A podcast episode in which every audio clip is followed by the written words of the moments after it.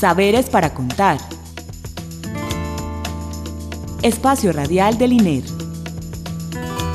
Instituto de Estudios Regionales. Universidad de Antioquia. Identidad, territorio, cultura, investigación, diálogo, región, expresiones. Saberes para contar.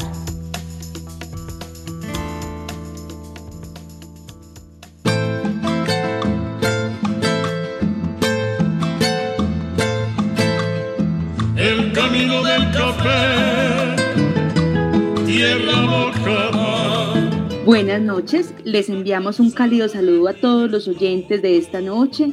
Es un gusto acompañarlos en una nueva emisión de Saberes para Contar, programa radial del Instituto de Estudios Regionales de la Universidad de Antioquia, que busca poner los territorios y los saberes en diálogo para la producción de conocimiento pertinente, crítico y transformador. Les habla Isabel González, profesora e investigadora del INER. Quiero iniciar agradeciendo a la emisora cultural Universidad de Antioquia y a su directora Beatriz Elena Mejía Mejía, también a Víctor Enrique Guarnizo Zavala, que desde la virtualidad nos brinda el soporte técnico para que podamos llevar a cabo este programa, y a Nelson Ramírez García, comunicador del Instituto de Estudios Regionales.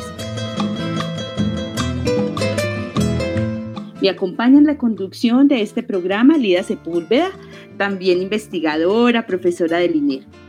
Ambas estaremos esta noche con la directora de la seccional suroeste, hablando acerca del programa de regionalización de estos 25 años de trayectoria. Y bueno, Lida, ¿cómo estás? Qué rico pues que tenemos este programa con la profesora.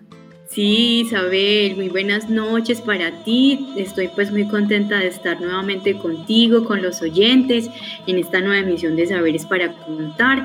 A todos los que nos están sintonizando también a través de la frecuencia 1410 de la M o por medio de la página web de la Universidad de Antioquia, les agradecemos que estén aquí muy pendientes de este programa que esperemos pues que llegue a cada rincón de nuestro departamento. Bueno, pues como ya lo anunciaste, esta noche damos continuidad a la serie de programas dedicada a la experiencia del programa de regionalización de la universidad y tenemos a, una invitada demasiado especial el día de hoy. Ella se llama Sara Márquez, es como tú decías la directora de la seccional de Suroeste. Entonces, bueno, sin más preámbulo, démosle la bienvenida a nuestra invitada. Hola Sara, ¿cómo estás? Muy buenas noches para todos, qué rico estar acá y con los oyentes.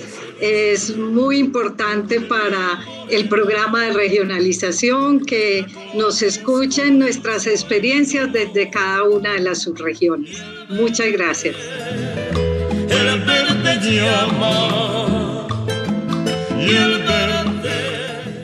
Bueno, entonces Vamos a iniciar este programa siendo pues con la continuidad de este especial que estamos haciendo de los 25 años de regionalización. Entonces tendríamos para contar así a modo de introducción que la sede que está en el suroeste se funda por allá en el 99 y es reconocida desde el 2000, Sara.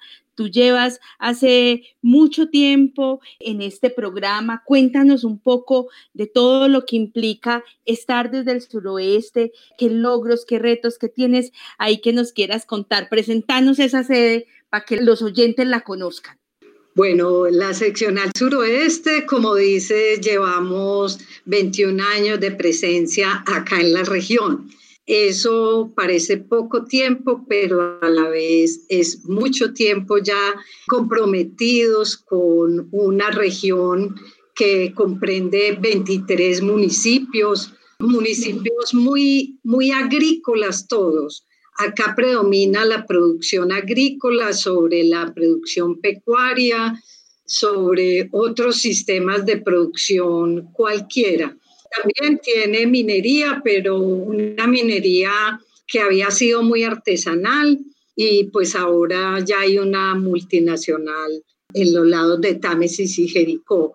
Pero en sí es una región caracterizada por la presencia de grandes ríos que son los que sus cuencas formadas por montañas conforman esta linda región. Esta región limita por el occidente con el departamento del Chocó. Entonces tenemos mucha influencia del clima propio de la selva y a la vez también lindamos con Risaralda en el sur y con el departamento de Caldas. Al oriente tenemos parte del departamento de Caldas y otra vez ya la otra región, la región oriente del departamento. Y en la parte del norte limitamos con la región occidente, básicamente.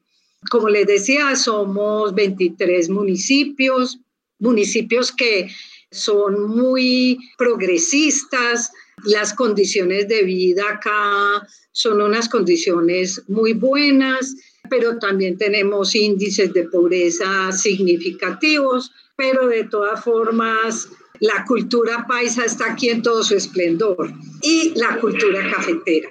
En la región donde está el municipio de Andes, que es donde se ubica nuestra sede física, es una región muy cafetera y eh, se llama la Cuenca del San Juan, que en un futuro va a ser la provincia del San Juan. Y estos son como los que están como más cercanos a nuestra sede seccional, sobre todo porque, como les decía, las otras regiones que hay dentro de esta o subregiones también están delimitadas por cuencas, o sea, también con sistemas montañosos.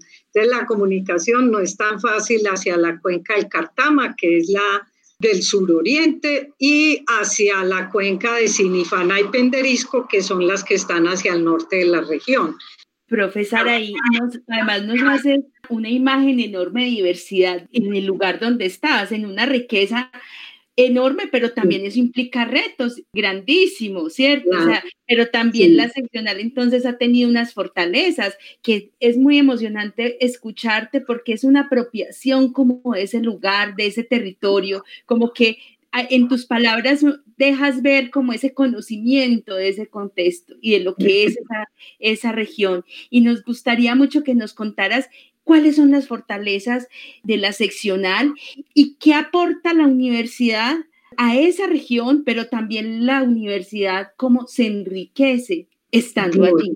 Yo creo que es una experiencia muy linda. Yo he sido profesora de la Facultad de Ciencias Agrarias por muchos años y allí tuve cargos administrativos, yo fui decana y todo, pero el hecho de venirme para acá fue como abrir una vida nueva, una vida nueva, una vida en la que ya no es uno ni la profe como tal ni la administrativa, sino que vine aquí a enfrentar este desafío tan hermoso.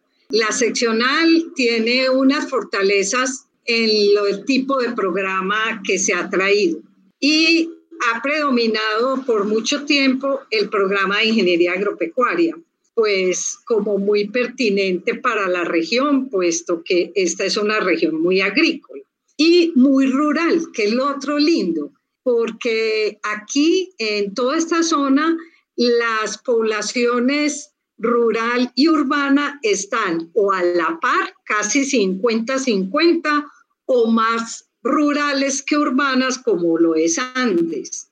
Acá están más o menos 60-40. Entonces, es un cambio de población estudiantil tremenda porque tenemos acá, son estudiantes muy relacionados con la parte del campo, de la producción en finca, de hay muchos que tenemos que viven en veredas, entonces ya no es el chico citadino, sino que es otro tipo de estudiante, el rural. Y se han traído programas de las cuatro áreas del conocimiento, eso es lo bueno.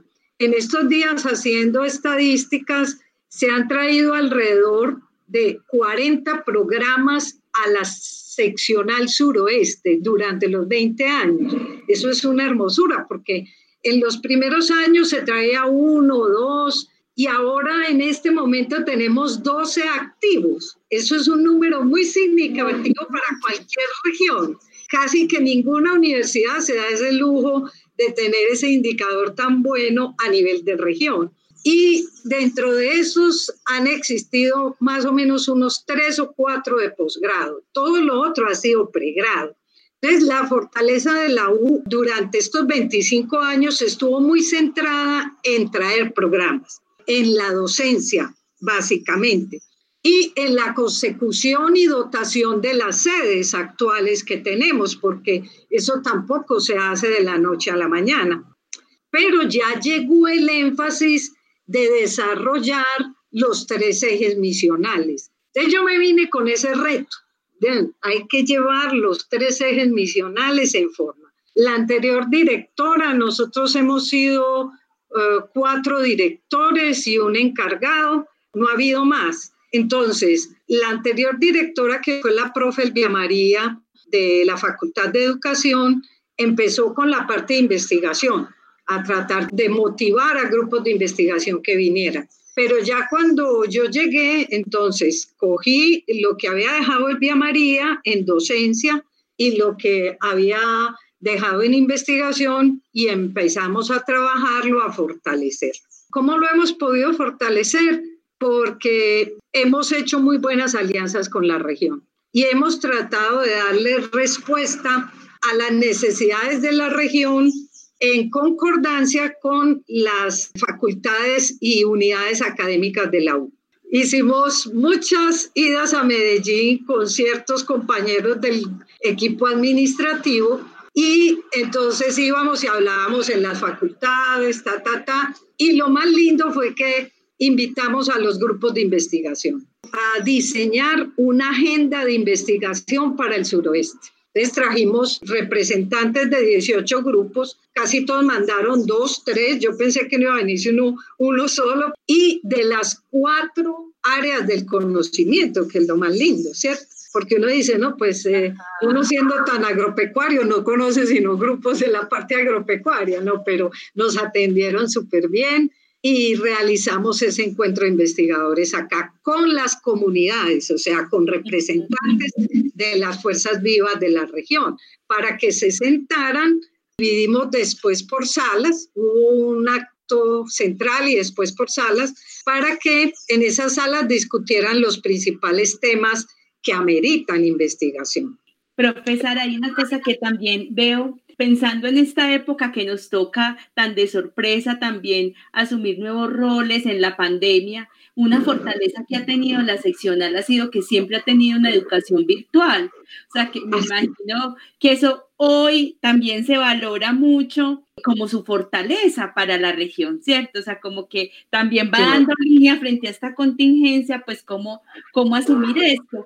Y veo también algo que usted decía frente a esa, digamos, esa fuerza que toma la investigación en este tiempo, pensarse también esa extensión universitaria, pero escuchando las conferencias que han estado en estos 25 años, hay algo que también tiene que ver con ese espacio físico, ese acompañamiento a los estudiantes en los almuerzos, algo que usted también señalaba, que es el cuidado no solo por la producción académica, sino el cuidado de cada estudiante que está en esa sede, ¿cierto? Entonces como que es muy pensado desde la virtualidad, los espacios físicos, esa relación. Qué bueno que nos cuente algo de eso.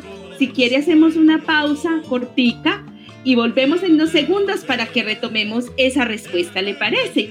Sí, claro, muy bien. Y el verde, el verde llama Saberes para contar. Espacio Radial del INER, Instituto de Estudios Regionales, Universidad de Antioquia.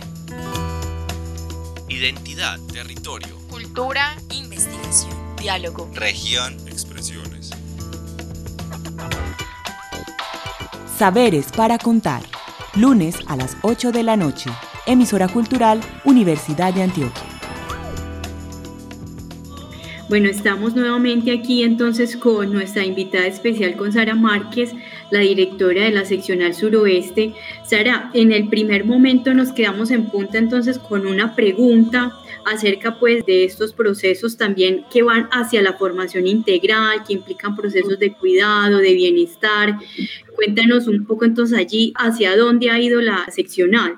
Bueno, vean, nosotros estamos muy satisfechos con el área de bienestar. Cuando yo llegué estaba muy preocupada porque la veía muy disminuida, yo decía, hombre, aquí falta mucho, pero encontramos un apoyo tremendo en la dirección de bienestar de la universidad.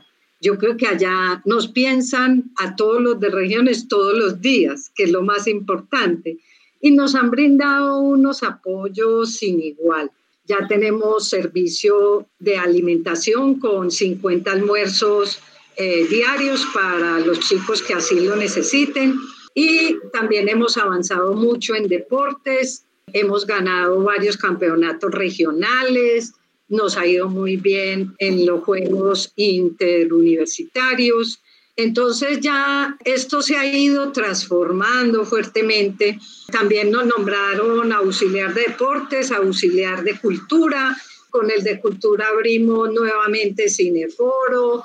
Hemos trabajado mucho la parte de programas de extensión en cursos de danza, de percusión, de canto, de guitarra. Entonces nuestros chicos ahora ya tienen una formación mucho más integral. Y fuera de eso realizamos actividades culturales como tertulias, en la parte deportiva hacemos caminatas eh, nocturnas en los alrededores del municipio y todo esto ha ido formando unos lazos sociales muy fuertes de la universidad con la comunidad y con nuestros estudiantes. Y hay otro eje misional de la extensión que también, yo digo que eh, se alinearon los planetas y pudimos conseguir formar una alianza sin igual con el municipio de Andes. Desde la administración anterior de ellos nos ha ido muy bien y hemos participado en un programa que por mi formación pues lo diseñamos desde acá, desde la seccional, como parte de esa autonomía que yo digo, la autonomía en cada sede seccional va surgiendo en la medida que se aprovecha fuertemente el recurso humano que tenemos. Nosotros acá en la seccional tenemos una cantidad de personas con posgrado en el equipo administrativo y uno llega como profe y como después de haber tenido la experiencia de ser decana y uno dice, ¿cómo? Aquí hay mucha gente y casi toda con posgrado, ¿cómo así que? No, venga, armemos un programa de extensión para campesinos. Lo conjugamos con una propuesta de la alcaldía de una hectárea para la vida, una hectárea para la paz, que fue proyectado para mil familias campesinas y pudimos avanzar y hacerlo realidad con la alcaldía. Nosotros participamos en la etapa del diseño del arreglo vegetal, porque se dice una hectárea y esa hectárea es en café multidiverso. Aquí pudimos llegar con toda la teoría de la agroecología. Mi doctorado es en agroecología. Entonces logramos hacer un diseño hermoso y participamos ahí y en el programa de capacitación. Y llegaron campesinos a la universidad, eso fue lo más bonito. Entonces ellos llegaban aquí y ellos mismos reconocían que ellos nunca se imaginaron poder entrar a la universidad. Yo les dije, sí, fue que ustedes se nos colaron sin presentar examen de admisión. Universidad abierta, Sara, esa es la proyección de la universidad. Sara, a mí me parece muy interesante esto que tú estás diciendo y es porque en últimas, pues cuando hablamos de gestión educativa, ¿quién hace la gestión educativa universitaria? Las personas. Eso nosotros la hacemos. Y pues en este caso tú que vienes con todas unas expectativas, unos intereses, unos conocimientos, innegablemente toda esa trayectoria ha marcado también un punto también de trabajo de inflexión también en esa seccional y quizás también yendo hacia pasos hacia esa autonomía universitaria. Antes de empezar el programa, tú decías, no nos debe dar miedo la autonomía universitaria. O sea, y, y, yo creo que eso también parte y pasa mucho por esa reflexión que nos decías de, es que yo no me siento solo administrativa, es que yo también tengo un rol, ¿cierto?, de un sujeto de conocimiento que, y desde esta experiencia también puedo proponerle a esta regionalización universitaria nuevas cosas por hacer, nuevas rutas también de trabajo. Entonces, Sara, muy rico también traer acá esa reflexión que tiene sobre la autonomía universitaria, porque yo creo que el suroeste, así como otras seccionales, la de Urabá, también Bajo Cauca, ha venido marcando unos pasos muy interesantes hacia esa autonomía. ¿Vos cómo has visto entonces este asunto ahí en el suroeste?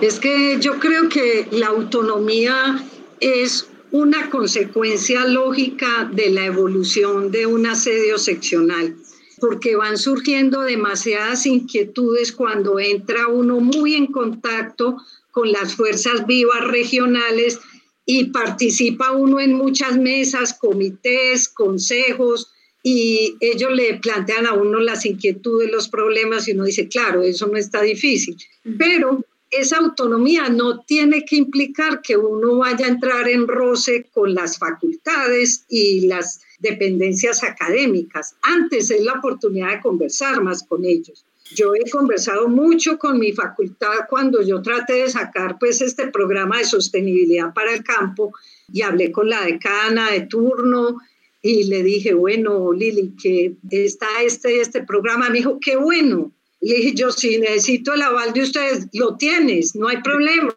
Pues cómo, si tú eres la que sabe acá de agroecología, yo coordino el doctorado de agroecología todavía. Entonces dije yo, no, manos a la obra, venga a ver, yo estoy allá, yo lo puedo liderar, tengo a una, la coordinadora de extensiones candidata al doctorado de agroecología, el coordinador académico es candidato a ciencias sociales agrarias en doctorado. Entonces uno dice, nada, es que esa es la verdadera universidad, donde ya no, los roles no son solo yo soy administrativo y aquí estoy que te y ta, sino que, venga, proyectemos la U a la región y comprometámonos con el desarrollo de ellos.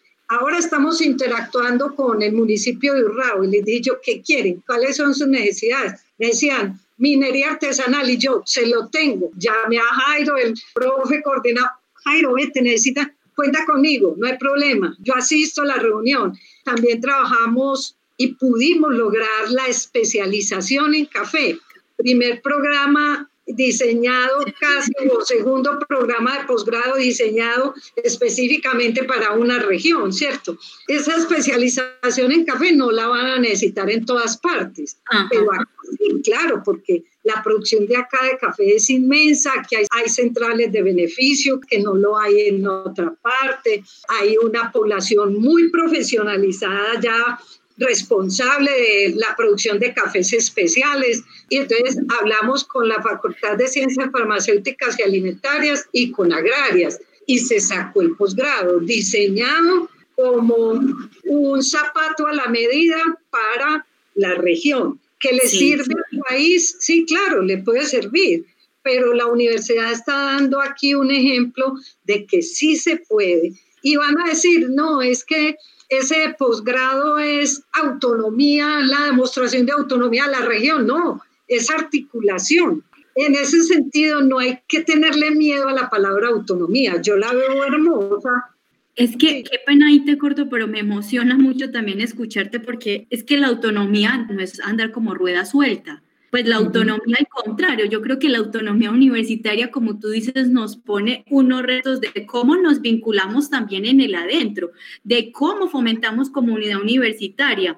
Y eso también te acuerdas que lo conversábamos por allá en otras reuniones de cómo el adentro, cómo para que facultades, unidades académicas conversen cada vez más con las sedes y las con sus equipos, como sujetos pensantes que también tienen unas propuestas. Yo creo que eso también va a apalancar una reflexión muy interesante, muy potente sobre la comunidad universitaria, ¿cierto? Para pensar en comunidad hacia afuera, pues pensemos también en, comunidad hacia adentro. Yo creo que esa es una mirada también ahí como del adentro y, y del hacia afuera que eh, merece mucho la pena trabajar en esta cuestión de la autonomía universitaria. Sara, ya vamos entrando en, los últimos minutos de este programa.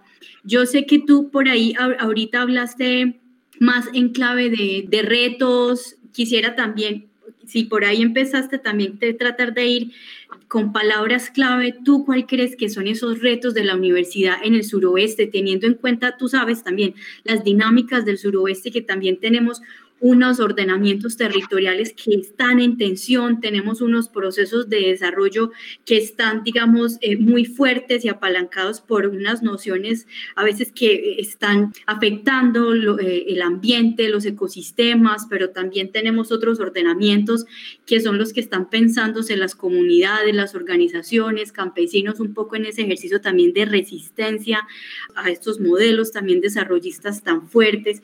Entonces, mira que ahí también se van cruzando nuevos retos para la universidad en el suroeste.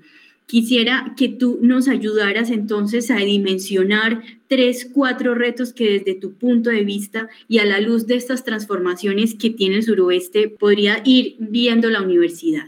Bueno, vea, uno de los retos principales es primero crecer en la sede, porque tenemos una seccional muy pequeña y aunque ahora hay muchos programas virtuales, de todas maneras nos hace falta crecer en el área para poder generar mayores desarrollos. Ustedes dirán, ¿por qué? Porque es que nosotros tenemos más o menos una graduación en la zona de 1.200 bachilleres. Y aquí estamos manejando de manera permanente más o menos 600 estudiantes, pero que ingresen, ingresarán en una corte que ingresen bastante, nos pueden ingresar por ahí 200. Entonces, si cada año entran 200 o 250, eso es muy poco significativo con respecto al número de bachilleres que está obteniendo la región. Esa es una o sea, incrementar oferta y,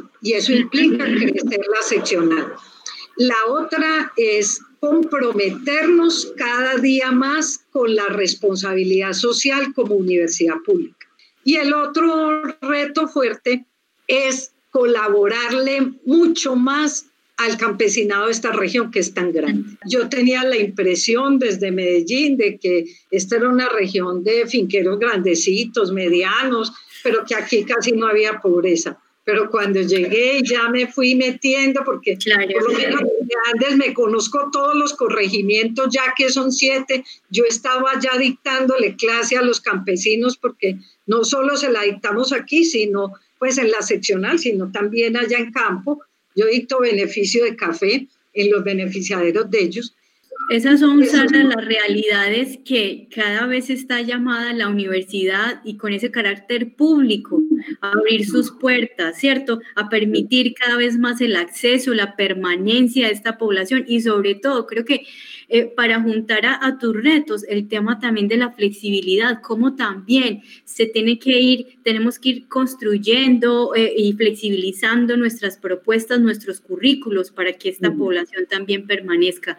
Sara, muchísimas gracias por tu participación. Esto nos quedó chiquito definitivamente para conversar sobre el suroeste, pero una gran alegría el escucharte, eh, el tenerte aquí de todo corazón, muchas gracias. Acá los espero, que vengan, estén con nosotros y que podamos sentir que realmente estamos ayudando a construir paz. Esta es la mejor forma en la que nosotros los universitarios podemos contribuir a construir paz, comprometiéndonos de corazón, como decimos los campesinos, alma, vida y sombrero, con una región. ¿Sí? Esa es la idea. Muy amable. Bueno, nuevamente entonces le agradecemos a la emisora cultural Universidad de Antioquia por este espacio, a Víctor Enrique Guarnizo Zavala por el soporte técnico y a Nelson Ramírez, comunicador del INER. Recuerden que nos pueden escribir al correo comunicaciones iner.udea.edu.co. Les reiteramos lo importante que es para nosotros poder interactuar con ustedes y que nos cuenten cómo les pareció el programa y qué quieren también escuchar a futuro. Les recordamos que los que deseen volver a escuchar este programa o los demás, pueden entrar al micrositio del INER alojado en la página web de la universidad ingresando por enlaces de interés, unidades académicas, institutos de estudios regionales. Los esperamos el próximo lunes. Que tengan una buena noche y muchas gracias por escuchar. Y el verde, el verde llama.